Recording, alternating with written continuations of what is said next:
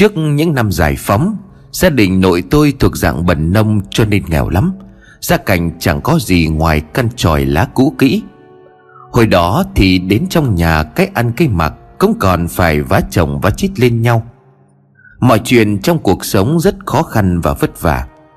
Tuy rằng nhà ngoại của ông nội tôi có giàu có, nhưng ông cụ thân sinh ra bà cố đã bị giặc bắn chết trong khi đang ra thả trâu ở bên ngoài.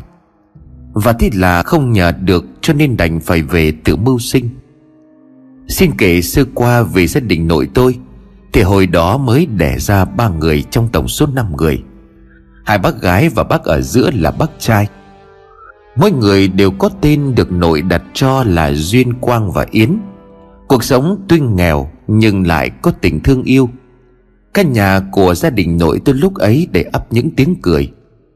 Khi bác Duyên lên 15, cái tuổi để mà có thể đủ lớn, thì một hôm ông bàn với bà: "Ôi nó ạ, tôi tính sang thư chuyện với bá hộ phí về cái khu đất bỏ kia, mình lập nghiệp ở đó. Dù sao thì mấy đứa nó cũng đã lớn và cũng có thể phụ được thầy của nó rồi." Bà nội đang khâu lại áo thì ngoái ra để cho kim đâm vào tay. Thế nhưng bà vẫn cố hỏi lại một lần nữa vì trong lòng cảm thấy bất an. "Thế nó nói cái gì?" Ông kiên nhẫn kể lại cho bà nội nghe về ý định thuê đất của nhà bá hộ phí. Cái khu đất ở gần cuối làng, giáp với nghĩa địa, kèm theo đó là cả một mảnh ruộng ở phía trước. Bà nghe thấy như vậy thì càn ngay: "Không được đâu thầy ạ. Thầy nó không nghe chúng nó nói sao? Ở cái chỗ đó lắm mà lắm, có ai ở được đâu. Chả có cái miếng nào ngon mà đến lượt mình cả. Ông bá hộ còn cho không ấy chứ." Ông gật gù, thế nhưng cũng căng mắt ra tỏ thái độ cương quyết: "Biết là như thế, nhưng mà tôi cố xin phép các vị ở đó thương tình cho mà làm với trả ăn. Mấy đứa nhỏ thì nó cũng lớn hết cả rồi chứ đâu còn bé bỏng gì nữa. Ra đấy tôi dựng nhà." Ngăn cũng chẳng được, bà đành gật đầu ưng thuận để cho ông sang thư chuyện với ông bá hộ. Sáng ngày hôm sau, bác Quang lúc đó mới độ 9 tuổi cùng nhau sang nhà bá hộ phí. Vừa sang đến nơi thì những con chó dữ dằn ra gầm gừ để thông báo cho người bên trong. Gọi mấy lần mới có người ra mời vào bên trong. Hai bố con ông đi vào, toàn những cây đẹp được trồng hai bên bờ bò mọc sát bên nhau. Mấy con chó thì nằm bẹp xuống nghe lời lắm. Vào bên trong nhà, tên bá hộ phí vừa rít xong một hơi thuốc Việt, mồm vẫn còn ngờ ngợ kiểu còn thèm lắm. Hắn đưa con mắt hơi híp nhìn ông nội và bác rồi hỏi: "Có cái việc gì mà hai bố con anh đến đây sớm vậy?" Ông và bố tôi chắp tay rồi kể lại mọi chuyện. Hắn nghe xong thì lảng đầu ra vẻ thách thức: "Tôi cho không đó, bố con anh có dám ra đó không?" "Dạ thưa ông, nếu đã vậy thì tôi cũng không có dám chê ạ, tôi nhận." Hắn ta cười lớn rồi cho phép gia đình nội tôi ra đó, nhưng với một điều kiện. Gia đình đã nợ hắn nhiều rồi, không dễ gì thả ra. Trong cơn bực tức vì qua đánh thua số bài, hắn bèn gọi ông vào bên trong phòng dưới kho, rồi liên tục dùng những cán gậy đánh vào thân, khiến cho ông nội tôi bầm dập cả người hạ cơn đần. Ông ra ngoài với thân thể bầm tím, thế nhưng vẫn còn gượng cười. Bế bác trên vai rồi vui vẻ cảm ơn bá hộ phí rồi ra về. Phía đường như là rộng mở hơn với hai bố con đang vui vẻ về. Thế nhưng riêng lão phí thì nhìn mà nhếch miệng: "Ôi dào ơi, chỗ đó từ lâu đã chẳng để buôn bán được gì cả. Càng lắm thì được dăm 3 bữa rồi lại bỏ về mà thôi. Với là ăn trận đòn về thì cũng khá là đau, nhưng mà không sao, hà giận là được rồi." Về nhà hôm đó ông đi bắt cá về khao cả nhà một bữa ra trò. Cơm thì không có nhiều, nhưng mà chủ yếu là khoai sắn được đào ở những cây dại ven đường, cộng với một ít cá nướng lên. Bà cũng đã biết chuyện xoa bóp cho ông cả đêm hôm đó, thương ông vì phải chịu nhiều khổ như vậy. Ngày mai ông sẽ ra xây dựng căn nhà ở đó. Sau khi xong xuôi thì cả nhà sẽ dọn ra bên ngoài. Bác Yến lúc đó mới 3 tuổi, cũng chỉ biết vui vẻ mà ngồi ăn từng miếng ngon lành. Rồi đó chỉ là những nắm khoai, thế nhưng sao nó ngon hơn ngày thường. Ngon hơn là vì gia đình đã có chỗ tốt hơn để ở. Ngon hơn vì từ nay sẽ có căn nhà rộng hơn. Thầy hứa là sẽ đóng cho nhà thêm cái chõng nữa, nên ai cũng thích thú. Tới hôm đó ông không ngủ, ra bên ngoài ngắm nhìn ánh trăng vằng vặc trên bầu trời, và cũng tự lòng cảm ơn. Tuy rằng cũng đã có rất nhiều người trước đó đã từng thuê chỗ đất này, thế nhưng họ đều gặp những điều không đáng gặp, và chả bao lâu sau họ đành chấp nhận bỏ đi. Bà cũng ra bên ngoài nói chuyện với ông. Ông cần có thời gian để dựng một căn nhà cho kiên cố, làm chỗ che mưa che nắng cho cả gia đình, thì sẽ dỡ bỏ căn nhà với một ít đất nhỏ nhoi này để đi đến đó sinh sống, với mong muốn như bao người bần nông khác là sẽ ổn định lại cuộc sống, tương lai còn cái sau này. Và thế rồi tạm dừng lại những giấc mơ và mong muốn ấy, ông đi vào trong nhà nằm bên vợ con. Mong muốn của những người nghèo khổ chỉ cần đủ ăn và dành dụm ra một ít như vậy thì cũng đã ổn thỏa rồi, còn đâu dám lo xa. Những giấc mơ ấy cứ theo nội tôi đi sâu vào giấc ngủ, để đó là quyết tâm mang theo để ông có động lực làm cho thật tốt. Ngày sáng ngày hôm sau, ông đã dậy sớm rồi đi ăn tạm mấy cái nhánh khoai còn sót lại. Sau đó cả nhà cùng nhau đi ra bên ngoài đó để chuẩn bị. Bà bác cũng tót thét kéo đi. Đến khu đất ấy quả thật là rộng hơn so với mọi chỗ, có cả một cây ruộng bỏ không, có cả một chiếc ao. Cây thì cũng gọi là tạm đủ, thế nhưng trên đất toàn là những khúc gỗ, rồi là cả những vỏ các thứ, hay là những thân cây dừa nằm ngổn ngang chất đống. Lá leo cũng bám chặt vào chỗ đó. Ông cùng với vợ con bắt tay vào thu dọn. Hề hục cả nửa ngày, cái áo toát cả mồ hôi mà vẫn chưa xong. Cả nhà liền trở về nhà. Chiều hôm đó ông với bác Duyên ra ngoài đó để làm, còn hai bác kia ở nhà với bà. Do cũng chẳng học hành mà phụ giúp cha mẹ từ bé, cho nên bác Duyên cũng đã phụ giúp được những việc nặng nhọc. Những cành hay là thân cây to ngang người mà bác cũng có thể xách lên và quẳng chúng ra chỗ khác. Trời tắt nắng, tất cả đều đã xong xuôi. Hai bố con châm mồi lửa rồi nhìn nhau mà thở dài sau một ngày mệt nhọc với những đống tàn tích còn sót lại. Đến khi đã nhá nhem tối, ông nội mới kéo bác Duyên về khi đống lửa còn đang cháy rực. Ông thì không mệt, thế nhưng bác Duyên thì có vẻ hơi yếu. So với mỗi lần đi làm thì cũng phải thôi, là con gái mà bê toàn những thân cây dừa hay lôi những cành cây to trải dài trên mặt đất thế kia thì ai chẳng mệt. Tối hôm đó, sau khi bần qua một ít ngô xin được, bà mới nói chuyện với ông. Thế nó à, gạo nhà mình thì cũng đã hết mấy bữa này rồi, ngô khoai thì cũng vậy, chỉ còn được khoảng vài bữa thôi. Ông gật đầu rồi hôm sau mau chóng sang nhà ông Hiên, một nhà khá giả nhất và cũng là họ hàng. Sau khi nghe xong, vợ của hắn nhếch môi, đi vào bên trong lấy ra một giá gạo toàn là những gạo mốc, ném xuống đưa cho ông rồi nhếch mép. Tuy có hơi bực mình nhưng mà ông vẫn cố tỏ ra vui vẻ rồi cảm ơn. Bà nghe xong thì tính chửi đầm, thế nhưng mà ông can lại, bảo rằng mình đi vay thì đừng có vậy, không lại mất mặt ra. Bà chỉ im lặng vì bà thương chồng thương con, vì miếng cơm hạt gạo.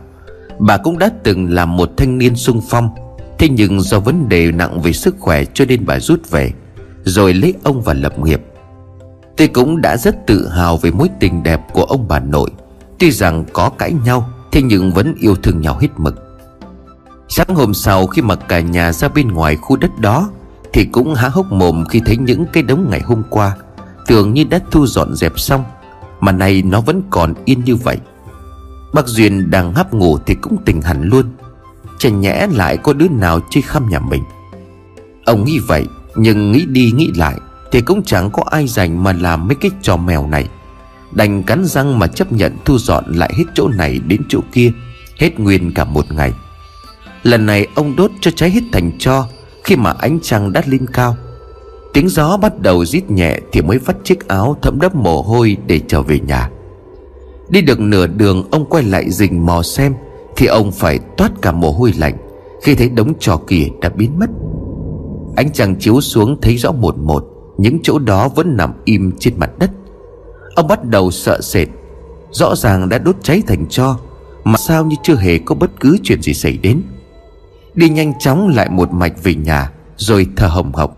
Bà chạy ra đỡ rồi hỏi tại sao về muộn, thì ông run rẩy không nói được gì. Phải mất một vài phút trấn tĩnh, ông mới lắp bắp trả lời. Ghê lắm ù nọ à, tôi đi nửa đường tôi quay lại, cái đống tôi đốt nó vẫn còn nguyên, như là chưa động chạm gì cả. Bà lúc này cũng đã hiểu rồi, ngồi xuống mà than thở. biết rằng đã động phải chỗ của người âm. Thế nhưng ngồi nghĩ một lúc, bà cũng bảo chồng: tôi quên dặn mình là xin phép các Phong ở đó để cho mình làm ăn sống yên ổn. Mai tôi mua cho nén nhang, ra đấy nhớ thắp nhang lên xin phép họ rồi làm. Chưa thử sao biết được. Ông cũng chỉ gật đầu rồi lăn ra ngủ, chứ chẳng cần thiết ăn uống nữa. Vừa buồn vừa bực, công sức các anh ngày hôm nay bỏ ra thì chẳng khác gì công cốc, không làm được gì mà lại tốn sức.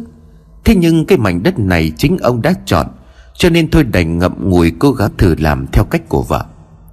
Nằm trong giường mà không sao ngủ nổi, ông lăn lộn hoài, nhìn trong bóng đêm ra chỗ mấy đứa con nằm mà ông xót hết cả ruột. Thế rồi cứ đứng lên đi lại một lúc rồi lại nằm xuống mà thở dài. Cơn đói reo lên nhưng ông cũng chẳng bận tâm, vì tâm trí lúc này đổ dồn hết vào khu đất đó. Nói gì thì nói, đã làm thì phải làm tới cùng, nếu không thì vẫn sẽ tiếp tục ở trong căn nhà. Nói chính xác hơn là một căn lều tồi tàn, mưa thì trơn ướt dột cả nhà như thế này. Tiếng gà gáy đâu đó vang lên inh ỏi, báo hiệu cho cả cái chốn đồng quê biết mặt trời đã lên. Ông nội tôi tỉnh dậy đi ra rửa mặt thì thấy bà đi đâu đó về. Ông liền hỏi: mới sáng sớm mà đi đâu sớm thế hả U nó?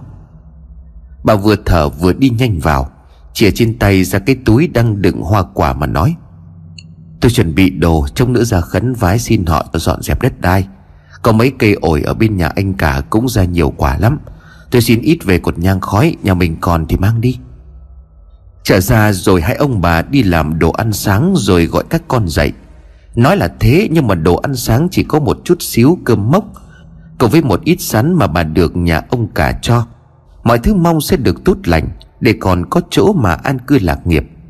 Ăn sáng xong bữa cơm lót giả, ông cùng với bà và các bác đi ra ngoài chỗ đó. Từng bước chân vừa hồi hộp như vừa mong chờ, vừa hơi lo lắng. Thế nhưng đi vẫn từng bước đều nhau. Cảnh vật chung quanh vẫn còn đang mờ ảo trong cái làn sương sớm, vẫn còn đang bao trùm, khiến cho những tia nắng đầu vẫn chưa thể lọt qua. Thế rồi chẳng mấy chốc, những đôi bàn chân đã đặt trước khu đất đó. Bác Duyên nhà tôi thấy như vậy thì cũng ngáp ngắn ngáp dài, quay sang thư chuyện với bà mẹ: sao hôm nay U với thầy lại đi ra đây à? Mấy lần thu dọn có được gì đâu. Thôi để chú U thử nốt đi, còn dáng chịu khó một lát nữa thì có cái nhà nó to hơn. Bà cúi xuống nói với bác Duyên. Bác cũng khẽ gật đầu. Ông định đi vào làm, thế nhưng bà kéo tay lại. Bà từ từ đi lại lối của khu đất, rồi lấy đĩa hoa quả mới mua xuống đất, sau đó thắp nhang. Những mẩu hương cháy đỏ rồi phẩy theo cánh tay của bà. Bà ngồi xổm xuống cắm que nhang xuống đất, sau đó lần dần chắp tay khấn vái: con kính lại thổ công thổ địa và các vong chú ngụ ở đây. Gia đình con nghèo khó, nay được chủ đất thương tình cho đất làm ăn. Mong các ngài rộng lượng bỏ quá cho cái việc sai trái. Cô chút lòng thành gọi là của ít lòng nhiều, mong chư vị nhận cho. Ngày rằm ngày mùng 1 chúng con sẽ hương khói đầy đủ cho các ngài. Khấn xong bà vẫy tay ra đằng sau. Ông hiểu ý kéo đàn con ngồi sụp xuống lạy ba vái. Xong xuôi cả nhà bắt tay và dọn dẹp. Những cái cành cây to hay cả thân dừa khổng lồ kia tưởng chừng như nặng lắm, nào ngờ như có phép màu gì đó khiến cho những thân cây ở đây nhẹ đi trông thấy. Ngay cả bác Yến nhỏ nhất trong nhà cũng cầm được một cành cây thật to mà kéo đi nhẹ nhàng, quả thật là một điều khó hiểu. Cả nhà lao và dọn dẹp, cả trên những mặt đất những tàn tích của cỏ lá vẫn còn rất nhiều. Vậy mà chỉ sau nửa buổi mọi thứ đã dần xong xuôi. Những đống to được chất đầy nguyên cả một góc. Ông xua tay rồi ngồi nghỉ ngơi cùng gia đình. Nắng đã lên cao, trời cũng bắt đầu oi bức hơn. Đã gần đến giữa trưa mà công việc dường như đã ổn thỏa. Ông châm lửa đốt cháy cái đống kia, lòng thầm mong sẽ không có chuyện như nọ như kia tiếp diễn nữa. Cả đống đó cháy tàn thành tro thì cả nhà nội tôi kéo nhau về nhà nghỉ ngơi. Những quả càm định thu lại, thế nhưng bà lắc đầu rồi khẽ mang quẳng ra ao rồi nói: về ăn cơm thôi, đồ của người khác không có được lấy. Tôi thấy mấy cái quả đó nó cũng thối nhão ra rồi. Nghe xong thì bác Duyên cũng phải há mồm, bởi vì quả ổi mới chỉ để được có nửa ngày mà đã thối nhũn ra một cách khó hiểu. Vừa tiếc vừa thèm, thế nhưng lời của bà dạy thì các bác không được làm trái. Bữa cơm trưa hôm đó thì không có gì ăn, đành phải nhịn để dành đến tối. Cả gia đình của ông bà nội tôi chìm vào giấc ngủ. Ai nấy cũng mệt nhọc dù chỉ là những cành to mà nhẹ, thế nhưng chúng nhiều quá. Tỉnh dậy cũng đã tầm 1:30-2 giờ. Ông tỉnh dậy rồi mặc quần áo, lấy một vại nước rồi mang theo con dao rồi dặn bà: "Ủa, nó ở nhà với mấy đứa, tôi đi chặt tre ở ngoài rìa, cứ nấu đi tối tôi về." Bà nghe xong thì vâng dạ, còn ông thì đi ra bên ngoài. Người xung quanh đi thì cũng hỏi thăm về chuyện bá hộ phí cho nhà ông căn đất đó. Ông vui vẻ gật đầu, trong những con mắt dấy lên sự sợ sệt của những người dân đi đường. Ông cũng cảm thấy khó chịu và ngại khi những con mắt của người trong xóm cứ nhìn chằm chằm vào ông.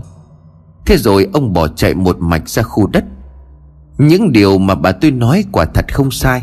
Sau khi xin phép các vong ở đây thì tất cả đều dọn sạch, mặt đất trơn nhẵn, chỉ có một vài chiếc lá khẽ đẩy theo nhịp gió. Ông mỉm cười sung sướng nhìn ra cái ao ngay bên trái và cánh đồng ruộng hơn 2 sào, rồi khẽ mỉm cười. Xây nhà xong, ông sẽ bắt tay vào công việc là trồng lúa và nuôi cá trồng rau. Cuộc sống còn gì tốt hơn như vậy.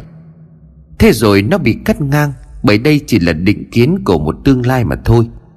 Ông trở lại với thực tại, cầm cái dao đi tiếp, rồi bật qua cái bờ tường đất khá cao, đã bị thủng vài chỗ đủ to để cho tay người bám vào và leo lên. Lên đến nơi, ông đứng ở trên cao nhìn xuống cả một khu nghĩa địa im ru. Từng ngọn cây lất phất khẽ đùng đỉnh theo từng làn gió nhẹ. Phần rìa trồng nhiều tre, thì đi qua nghĩa địa này tầm hơn 200 mét thì mới tới được. Không để chậm trễ một chút nào, ông nhảy xuống rồi đi ngang qua từng ngôi mộ đất mọc san sát nhau, hay thi thoảng có những cây miếu nhỏ của những tên nhà giàu. Mặc dù thế, đôi mắt cứ hướng và đôi chân cứ băng băng đi qua từng hàng một. Tuy rằng bây giờ mới chỉ tầm chiều, mà sao không khí ở trong nghĩa địa này ngột ngạt đến mức khó chịu. Và hình như theo cảm giác của nội tôi, có nhiều người đang nhìn lắm. Nghĩ như vậy, ông lại càng bước nhanh hơn, sau đó chuyển thành chạy một mạch ra chỗ rìa làng. Khi đó thấy những hàng tre xanh mơn mởn cao vút, ông mới chậm lại rồi tiến ra ngoài đó. Tính từ chỗ khu đất ra đây thì nó chính là lối tắt qua khu nghĩa địa để đi ra rìa làng, chứ không nếu mà đi lối thẳng thì cũng phải mất tầm 5 cây mới có thể ra được. Nhấp một ngụm nước lớn, ông cầm chắc cán dao rồi vung tay vào từng thân tre. Nội tôi nhỏ con lắm, thế nhưng ông lại có sức khỏe chẳng khác gì những người to lớn. Những thân tre dày bị ông đốn đổ dập ra xuống đường, mồ hôi cũng thấm dần ướt cả áo. Mặt trời lúc này cũng đã khuất bóng. Ông thu gom một ít rồi cho cả đống lên vai, sau đó vác về nhà.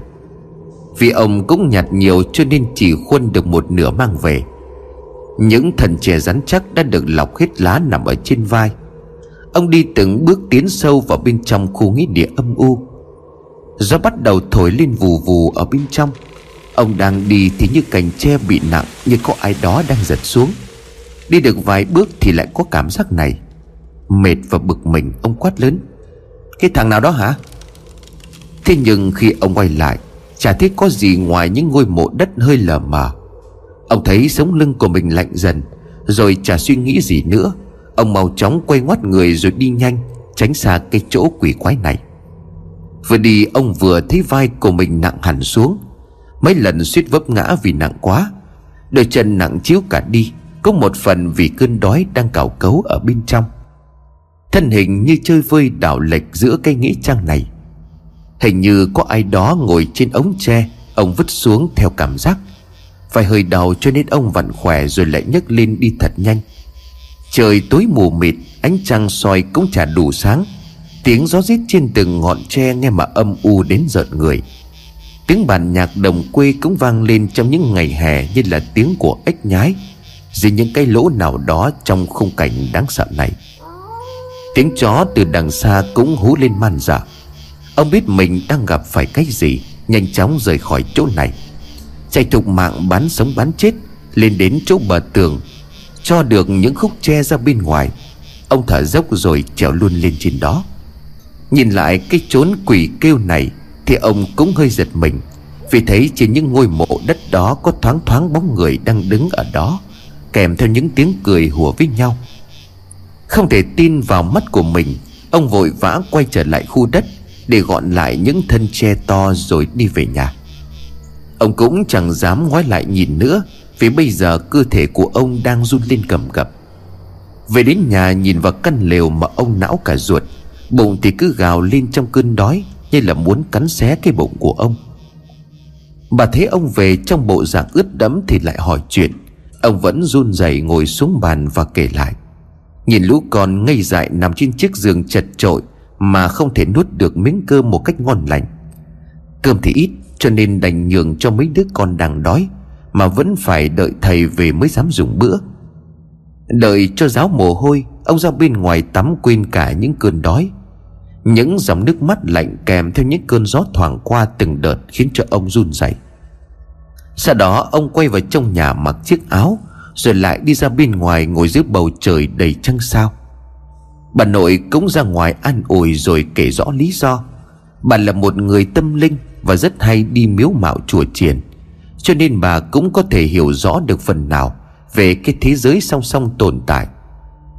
Thế ông có vẻ lo lắng để kiếm chỗ lấy tre. Bà nhìn vậy cũng không nỡ, bèn khuyên nhủ: "Thôi thầy nó ạ, dù sao thì họ trêu như vậy, lần sau mình đừng có đi lối tắt nữa, mai cứ đường chính mà đi thôi. Thì có xa hơn một chút nhưng mà cái gì nó cũng phải cẩn thận." Ông im lặng rồi gật đầu. Lại một ngày trôi qua trong ông, chỉ là lấy tre để làm nhà thôi mà sao rợn hết cả gai ốc. Đã thế cơ thể còn bị đầy cho mệt nhừ. Sau những lúc suy nghĩ mệt mỏi, ông dần chìm vào trong giấc ngủ. Kỳ lạ thay, trong giấc ngủ của ông lại luôn xuất hiện những gương mặt lạ, lúc ẩn lúc hiện trong hư vô mờ ảo. Dù cũng đã nổi hết cả da gà, thế nhưng ông cũng chỉ cố gắng vỗ về đôi mắt và tâm trí của mình, ngủ sớm để mai còn có công việc đang chờ giải quyết. Ông lại mơ tưởng về lúc mà mình đi trong khu nghĩa địa, những tiếng cười vang lên khẳng khặc theo từng cơn gió. Trời gần sáng, ông tỉnh dậy trong sự mệt mỏi vì giấc mơ đêm qua. Nặng nhọc cất bước ra bên ngoài, ông vùi mình vào trong dòng nước mắt lạnh trong buổi sáng sớm. Xong xuôi công việc, ông ngồi vào trong nhà uống nước, rồi nhìn ra bên ngoài xa xăm phía mặt trời đang lên. Bà sắp mâm cơm ra rồi dục: "Thôi thầy nó đừng có suy nghĩ nhiều, kẻo nó mệt người ra, xuống ăn đi cho nó mau lại sức." Nội tôi không nói gì, đứng dậy làm theo như một con robot. Ăn uống xong xuôi và gạo đi vay cũng đã hết, ông cầm cây dao dựa rồi thắt vào ngang lưng đi ra bên ngoài. Tiến ra phía rìa làng, tiện tay đào mấy củ sắn cùng với một ít khoai. Quả thật sau khi lên đầu chặt tre cùng với gặp những thứ dơ bẩn đó, ông cũng chùn bước, khó mà lại dám đi lại. Nhưng bất chấp đường đi xa, ông vẫn băng băng trên con đường đất có phần hơi nhão, vì sương động mờ mờ rơi xuống trên từng đỉnh ngọn cỏ, cứ chốc lại tan ra sau khi có ánh mặt trời chiếu vào. Ông mải miết đi qua từng hàng người đang chuẩn bị đi chợ sáng, lòng mệt nhọc kèm theo tâm trạng buồn bực, cho nên ông cũng chẳng dám nghĩ tới ai. Ra đến phần rìa làng, những thân cây qua ông đã làm xong xuôi vẫn đang nằm yên một chỗ. Ông nhìn ra cái nghĩa địa xa xăm. Tuy giờ mới chỉ là buổi sáng, thế nhưng nơi này vẫn âm u đến kỳ lạ một cách khó hiểu. Ông tạm gác lại nỗi sợ, lao đầu và chặt nốt những thân tre to đùng, rồi lại dùng sợi dây buộc lại, sau đó kéo về nhà. Ông ngoái lại nhìn rồi nghĩ tới những cái bóng kỳ lạ kèm với những âm thanh văng vẳng trong khoảng không, càng làm cho ông đi nhanh hơn, rồi biết nặng nhọc trên vai đang phải vác cả một đống tre nặng. Tay chân thì có vẻ rụng rời không ăn khớp với nhau nữa. Trong một hơi nước thật mạnh rồi ông gồng hết sức kéo mạnh về nhà. Đi về đến nhà, ông thở hồng hộc vì kéo cả một đoạn đường dài trong khi người đang mệt mỏi. Tạm gác lại một số câu chuyện, ông ngồi nghỉ bên lũ con nhỏ đang chạy đùa với nhau. Ông bảo vợ: "Ôi nó đi xin lá về tôi làm lợp ngói, làm căn nhà cho nó vững chắc, che nắng che mưa để đỡ bị ốm nhiều." Bà nghe xong thì gật đầu, sắp gọn đồ chuẩn bị ăn, sau đó kéo nhau ra bên ngoài đi xin đồ dùng thông thường, những đồ vứt đi hay là nhặt những cành sum suê ở dưới đất, rồi cùng kéo nhau về khu đất trong sự mệt mỏi. Nội tôi kéo về khu đất với một tâm trạng không ổn cho lắm. Ông quay ra làm lụng hết tất cả, sau đó làm những công việc như bắt đầu ghép tre, lấy khung nhà. rồi cũng không quên khấn vái những người trú ngụ vô hình ở đây. Công việc cứ hì hục cho tới tận trưa thì mới xong. Mọi chuyện dường như đi vào một lối khác. Không những nó nhanh hơn và có chất lượng hơn, ông cũng khá ngạc nhiên đối với tay nghề của mình. Chả mấy chốc mà ông cũng đã đào xong đất, rồi tiện tay đóng luôn cây chõng chè cho mấy đứa. Công việc chả mấy chốc mà đã hoàn thành gần xong xuôi. Bà nội cùng mấy bác kéo những tấm vò dừa to đùng kéo về đặt trước khu đất rồi nhìn nhau. Ông cũng hạ người xuống nghỉ ngơi trong chốc lát, rồi lại đứng dậy lượp ngói. Cả nhà hăng say theo từng bước làm của nội tôi mà quên đi cả bữa ăn. Đến khi xong xuôi thì cũng đã chiều tà. Ông vầy vầy tay vào nhau rồi đi ra ngoài đó, nhìn vào căn nhà do chính tay của mình dựng nên, rồi chép miệng liên tục. Sau khi xong xuôi, ông trở vào bên trong để ngắm nghía từng ngóc ngách, quay ra ôm chầm lấy vợ con vì hạnh phúc sung sướng. Buổi tối hai vợ chồng đành gác chuyện ở đây để đi về nhà chuẩn bị bữa tối. Cả buổi trưa ngày hôm nay cũng chưa có cái gì bỏ vào trong bụng, ai đó cũng đều đói cồn cào. Ruột gan bị tra tấn hành hạ đang nhói lên từng cơn. Thôi thì đành phải nhai tạm những thứ chiều nay ông đã kiếm về. Ông ngồi giữa mâm cơm mà lên tiếng. Mai chúng ta sẽ chuyển sang nhà mới, để tránh xa cái khu đất oái om này ra. Thầy đóng cả cái chõng mới cho mấy đứa cả rồi, từ giờ khỏi phải tranh nhau về chỗ ngủ nữa. Bác Yến dù bé và lại cũng chưa hiểu gì, nhưng cũng vỗ tay theo các anh chị rồi cùng nhau vui đùa. Hai ông bà nhìn nhau rồi quay sang lũ con thơ dại đang vui vẻ. Ai cũng háo hức đến quên cả ngủ. Đến khi đêm đã tối hẳn, những vầng dương bắt đầu xuất hiện dần lộ rõ. Ông vẫn ngồi bên ngoài mà ngắm nhìn, cứ thi thoảng lại quay vào bên trong, nhìn đàn con đang say giấc nồng trên chiếc giường chật hẹp. Ông cười rồi lắc đầu, cái điều bộ vẫn chưa có gì hài lòng cho lắm. Sau đó ông mau chóng chui tọt vào bên trong giường cùng với vợ. Trở về đêm, gió càng rít lạnh qua từng ngọn cây. Trên cả mái nhà như có ai đó đang gọi vào bên trong. Ông nằm mà nghe rồi quay sang ôm lấy chiếc chăn. Trời thì nóng mà ông vẫn ngồi ôm chiếc chăn kiểu lạnh lẽo lắm. Chỉ sau một đêm mà ai cũng ốm như vậy ư? Đó là cái câu hỏi ông tự đặt ra trong suy nghĩ của riêng mình. Rồi bàng hoàng tỉnh giấc khi tiếng gà gáy vang lên như một tiếng chuông báo thức quen thuộc hàng ngày. Ông đi ra ngoài làm vệ sinh cá nhân rồi ngồi ngáp ngắn ngáp dài bên ngoài cửa. Bà ra dục thì ông khẽ cười rồi nói: "Ôi non này còn sớm chán, mình cứ kệ tôi đi." Ngồi được một lúc khá lâu thì cốc nước đã tắt ngấm lạnh dần, thì mới đi ra bên ngoài đó. Khung nhà đã xây xong, cái đó là những lá cây khác chất hàng đống. Họ bắt tay vào công việc. Ông nội tôi thì lợp ngói, những người ở lại phía dưới thì vừa chuyển vừa bện những lá cau to tướng làm chổi và rễ. Nội tôi nặng nhọc vác lên rồi nhăn mặt ngồi thở hổn hển. Nước mang đi theo thì cũng đã cạn kiệt. Cả đám chia nhau ra để xây dựng nhà cho nhanh chóng. Thế là căn nhà đã hoàn tất. Chiều hôm đó, sau khi đã dùng xong bữa cơm trưa ở nhà, ông lại đi ra ngoài khu đất ngồi nhìn một lúc rồi lại về. Sau đó chẳng lâu, lắm người tự hỏi về số phận của gia đình nội tôi, vì ai cũng biết đó là một lô đất xấu.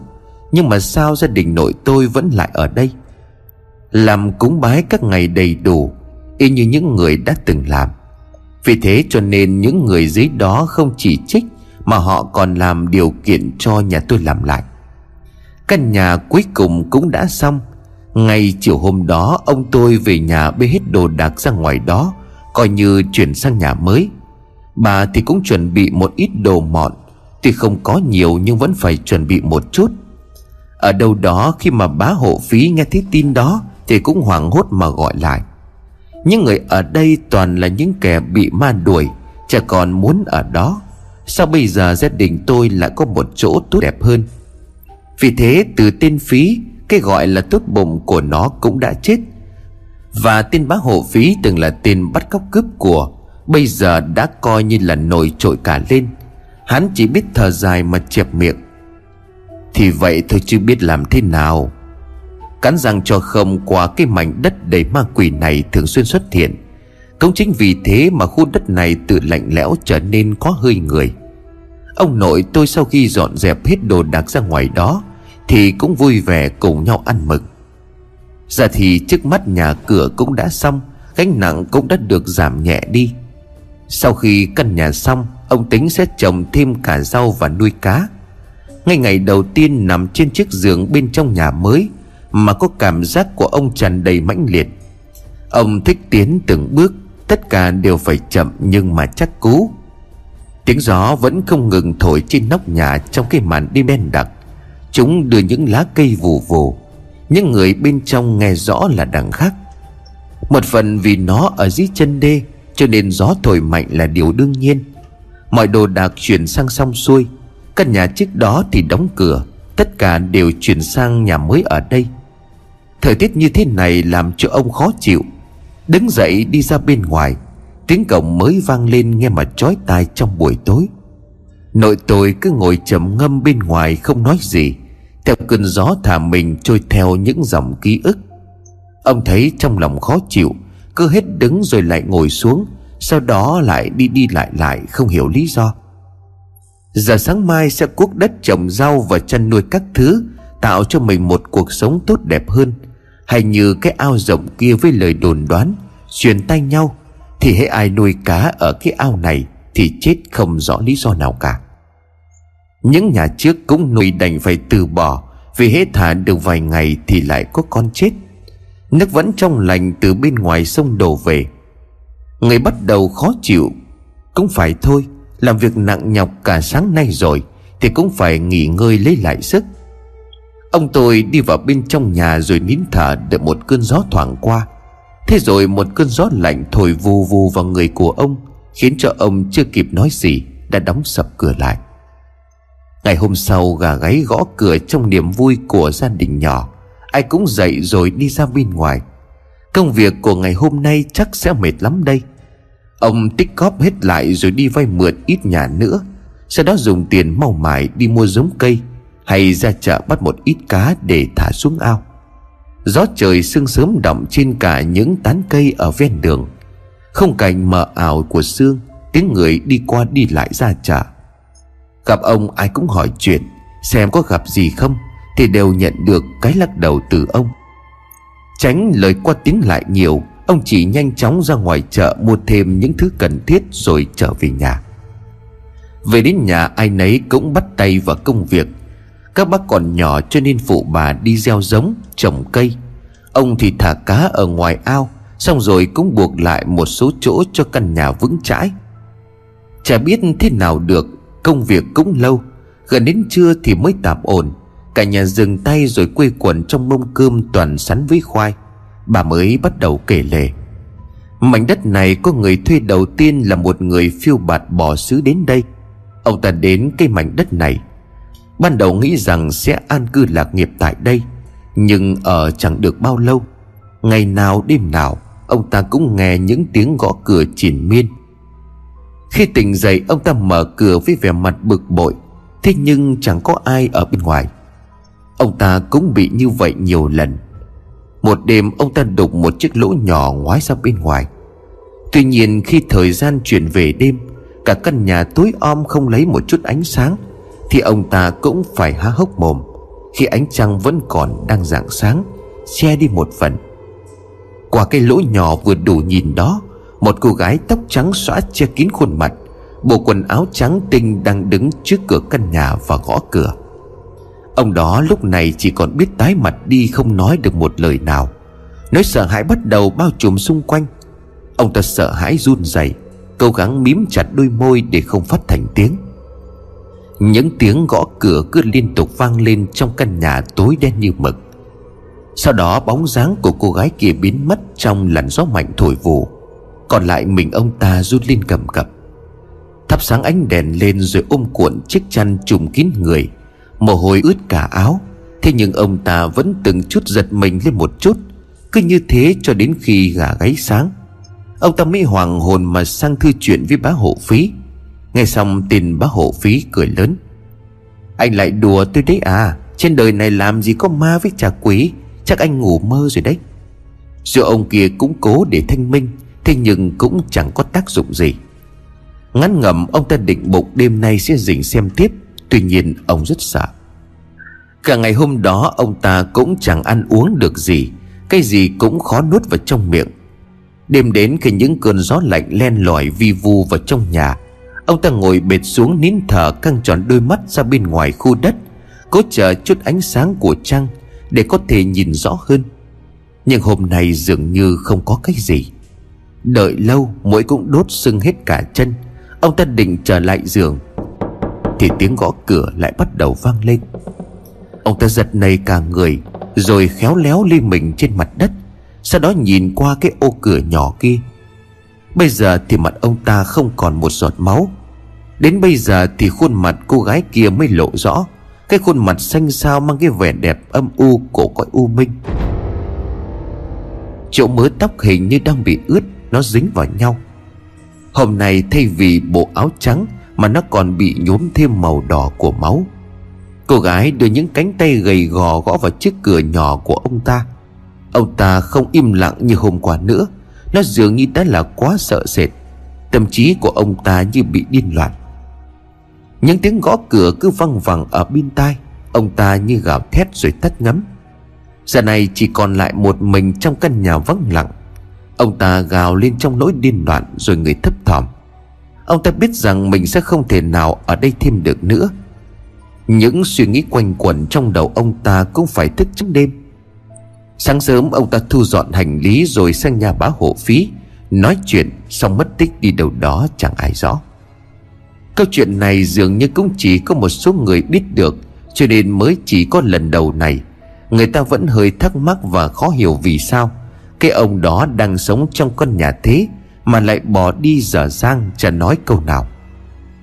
Mọi người đồn tai này tai kia, thế rồi cũng chẳng ai hiểu rõ sự tình, cho nên mọi chuyện cũng đành phải gác lại. Bá hộ phí sai người giữ căn nhà của chủ cũ ra, rồi cứ để yên đất đó để cho ai thuê thì thuê. Ông nhai miếng khoai ở trong mồm đang dở rồi đặt xuống thì cũng thở phào, vì dù sao cũng may là đã không gặp cái thứ đó. Ông ăn uống xong rồi lên giường đi nghỉ. Các bác với bà ra ngoài làm gì ở đó ở dưới ao. Bác Quang kiếm một cái cần rồi ngồi câu cá dạo chơi, chứ ông không cho bắt vì còn nhỏ vừa thả xuống. Ông lim dim vào trong giấc mơ. Nơi đây, chính xác là tại căn nhà này, đang có rất nhiều người đang chăm chú nhìn vào ông. Những ánh mắt ở đâu đó, thế nhưng ông lại không nhận ra được, chỉ có thể cảm nhận rằng nó ở xung quanh đây. Cảm giác khó hiểu này đang tiếp diễn thì cơn gió lạnh thổi qua phả vào người, khiến cho ông run rẩy rồi mở mắt. Ông đưa tay lên xoa vào mặt cho tỉnh rồi ngoái lại nhìn xung quanh căn nhà. Chẳng có ai, thế nhưng cái cảm giác đang có ai đó nhìn mình khiến ông không thể nào dừng tìm kiếm. Sau một hồi ngơ ngác, ông đi ra đằng sau chuẩn bị làm thêm những đồ khác rồi vào bếp. Sau đó ông lấy cuốc ra cuốc mạnh từng mảnh ruộng. Căn nhà tuy chỉ làm bằng tre, thế nhưng nó được đùn thêm những khúc gỗ to lớn, trở nên vững chãi. Cuốc đất lên rồi lại hì hục lấy từng gầu nước. Công việc ổn thỏa. Sẽ phải rửa đất xong xuôi thì mới tính đến chuyện làm mạ. Ông cuốc vặt cỏ ở bên ven chỗ bờ ao này thì chạm phải vật gì đó kêu cái cúp một cái. Ông cúi người xuống nhặt cái vật đó lên thì cũng há hốc mồm khi thấy đó là một chiếc lắc bằng vàng trông rất đẹp. Ông cầm chiếc lắc đứng lên rồi ngoái nhìn xung quanh. Chỗ này đã lâu rồi không có ai đến, sao lại có chiếc lắc đẹp như vậy? Ông đặt gọn vào trong túi rồi cứ như vậy vung sức ra mà cuốc mạnh. Những đống cỏ đều được dọn dẹp xong xuôi. Ông bê vứt xuống ao cho cá ăn rồi cầm chiếc cuốc trở về nhà. Bà với các bác đang ngồi nhặt rau quay sang thấy ông vui vẻ thì tò mò hỏi: "Thầy nó có cái chuyện gì mà vui thế hả?" Ông không nói, từ từ đưa tay vào trong túi áo rút ra một chiếc lắc vàng. Bà thấy hơi bất ngờ thì liền hỏi: "Ở đâu mà có thế ông?" Ông ngồi xuống lấy khăn lau qua chiếc lắc vàng đã bị bùn đất dính vào, rồi đưa cho vợ, sau đó kể lại. Bà cũng bắt đầu ngồi suy đoán bảo rằng những cái thứ này chắc là của người cũ để lại, cho nên bà cũng đồng ý mà cất vào theo lời của ông để giữ lại làm vốn liếng. Mặt trời đã tắt, những ánh nến trong nhà cũng leo lét. Công mày sau nhà có một cái mương nhỏ tiện cho công việc sinh hoạt hàng ngày. Bác Duyên bê mâm cơm rết đằng sau rửa, còn bác Quang lẽo đẽo theo sau cầm cây nến soi sáng cho chị. Hai chị em đang ngồi rửa bát, cây nến cứ leo lét sang bên này sang bên kia. Sau khi xong, hai chị em bê mâm cơm đi về thì ánh nến như không còn đủ sức chống chọi với những làn gió lớn, liền trở nên tắt vụt, trả lại cái màn đêm đen cộng với những cơn gió đang thoảng qua từng đợt. Trong mày ánh trăng còn đủ sáng soi lối cho hai chị em đi vào bên trong thì đột nhiên bác Quang liền kêu lớn: "Chị Duyên ơi, ai kìa?"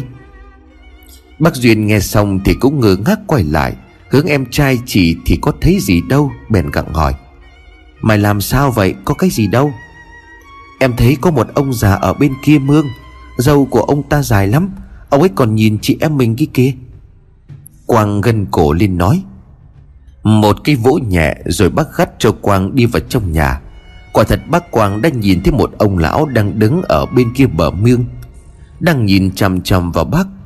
Bác đã đúng, thế nhưng khi mà quay lại nhìn ông lão thì đã biến mất, kèm theo đó là cái cốc đầu của bà chị, cho nên bác phải đi về nhà. Và trong nhà ông đang ngồi uống nước thì đang tính là chặt thêm tre về làm một cái bếp nhỏ nữa. Cả nhà ngồi nói chuyện với nhau, rồi bà mở cái túi đựng lắc vàng ra ngắm nghía một lúc, sau đó lại cất vào. Ông ngồi một lúc rồi đứng lên đi ra ngoài, hít thở một cái, nhìn ra cái bên ngoài túi đen, sau đó lắng tai nghe những tiếng cá quẫy ở dưới nước, rồi đi vào trong ngủ. Cả nhà tối om, giờ chỉ còn nghe tiếng thở nhỏ nhỏ hay là cả tiếng ngáy của ông. Thời gian cứ như vậy dần chuyển về đêm. Đến nửa đêm thì ông nhăn mặt mà thở hổn hển vì không chịu đựng nổi nữa. Có cái mùi gì đó hôi kinh khủng bốc lên. Cái mùi này sộc cả vào trong nhà như mùi của bùn đất. Mà tung tất cả những cánh cửa, thế nhưng chẳng có gì. Mùi vẫn nồng nặc và sặc lên. Ông nghĩ rằng có đứa bậy ra giường, cho nên ra chỗ của tụi nhỏ nằm để kiểm tra, mà cũng chẳng có gì cả. Bà cũng ngồi dậy rồi nhăn mặt, không biết cái mùi này từ đâu ra mà nó hôi kinh khủng. Ngay cả khi có gió lùa từ bên ngoài vào cũng không hề dịu đi chút nào. Hai vợ chồng ông bà cứ ngơ ngác nhìn nhau, sau đó đốt nến lên liên tục soi từng ngóc ngách, không hề thấy bất cứ một thứ gì. Các bác thì tỉnh dậy nhăn mặt chạy luôn ra bên ngoài. Trong đêm mà cái gia đình nhỏ này cũng loạn, không biết được nguyên nhân từ cái mùi hôi thối kia từ đâu. Mà cũng phải gần sáng, lúc này ai cũng đã mệt mỏi vì phải thức vì cái mùi hôi kia tan biến. Các bác lao nhanh lên giường gục luôn xuống, còn ông bà thì ngồi nhìn nhau ngơ ngác, bởi vì không biết cái thứ kia từ đâu mà có, mà sao nó lại nặng mùi đến như vậy. Nghĩ thế, hai ông bà bắt tay vào cuộc tổng vệ sinh xung quanh nhà. Tất cả mọi ngóc ngách đều được lau dọn một cách sạch sẽ và gọn gàng. Dọn dẹp cả căn nhà cũng phải mất tầm nửa ngày, chỉ nguyên một buổi sáng để dọn dẹp lại do cái mùi nồng nặc tự dưng ở đâu xuất hiện đêm qua. Ngồi ăn trưa, các bác cũng đã đi kiếm khoai về. Cả nhà ngồi ăn uống. Trưa nay ngủ thì không thấy bất cứ một cái gì. Cả nhà lại chìm sâu vào giấc ngủ bù cho đêm qua. Đến chiều, những công việc đồng áng hay là nhổ rau rồi đi nhặt củi lại tiếp diễn. Làm việc bù cho cả sáng, thế nhưng vẫn chưa xong. Ông cuốc đất lên rồi chống cái cuốc xuống, nhìn bầu trời đang dần lặn xuống sau những hàng cây.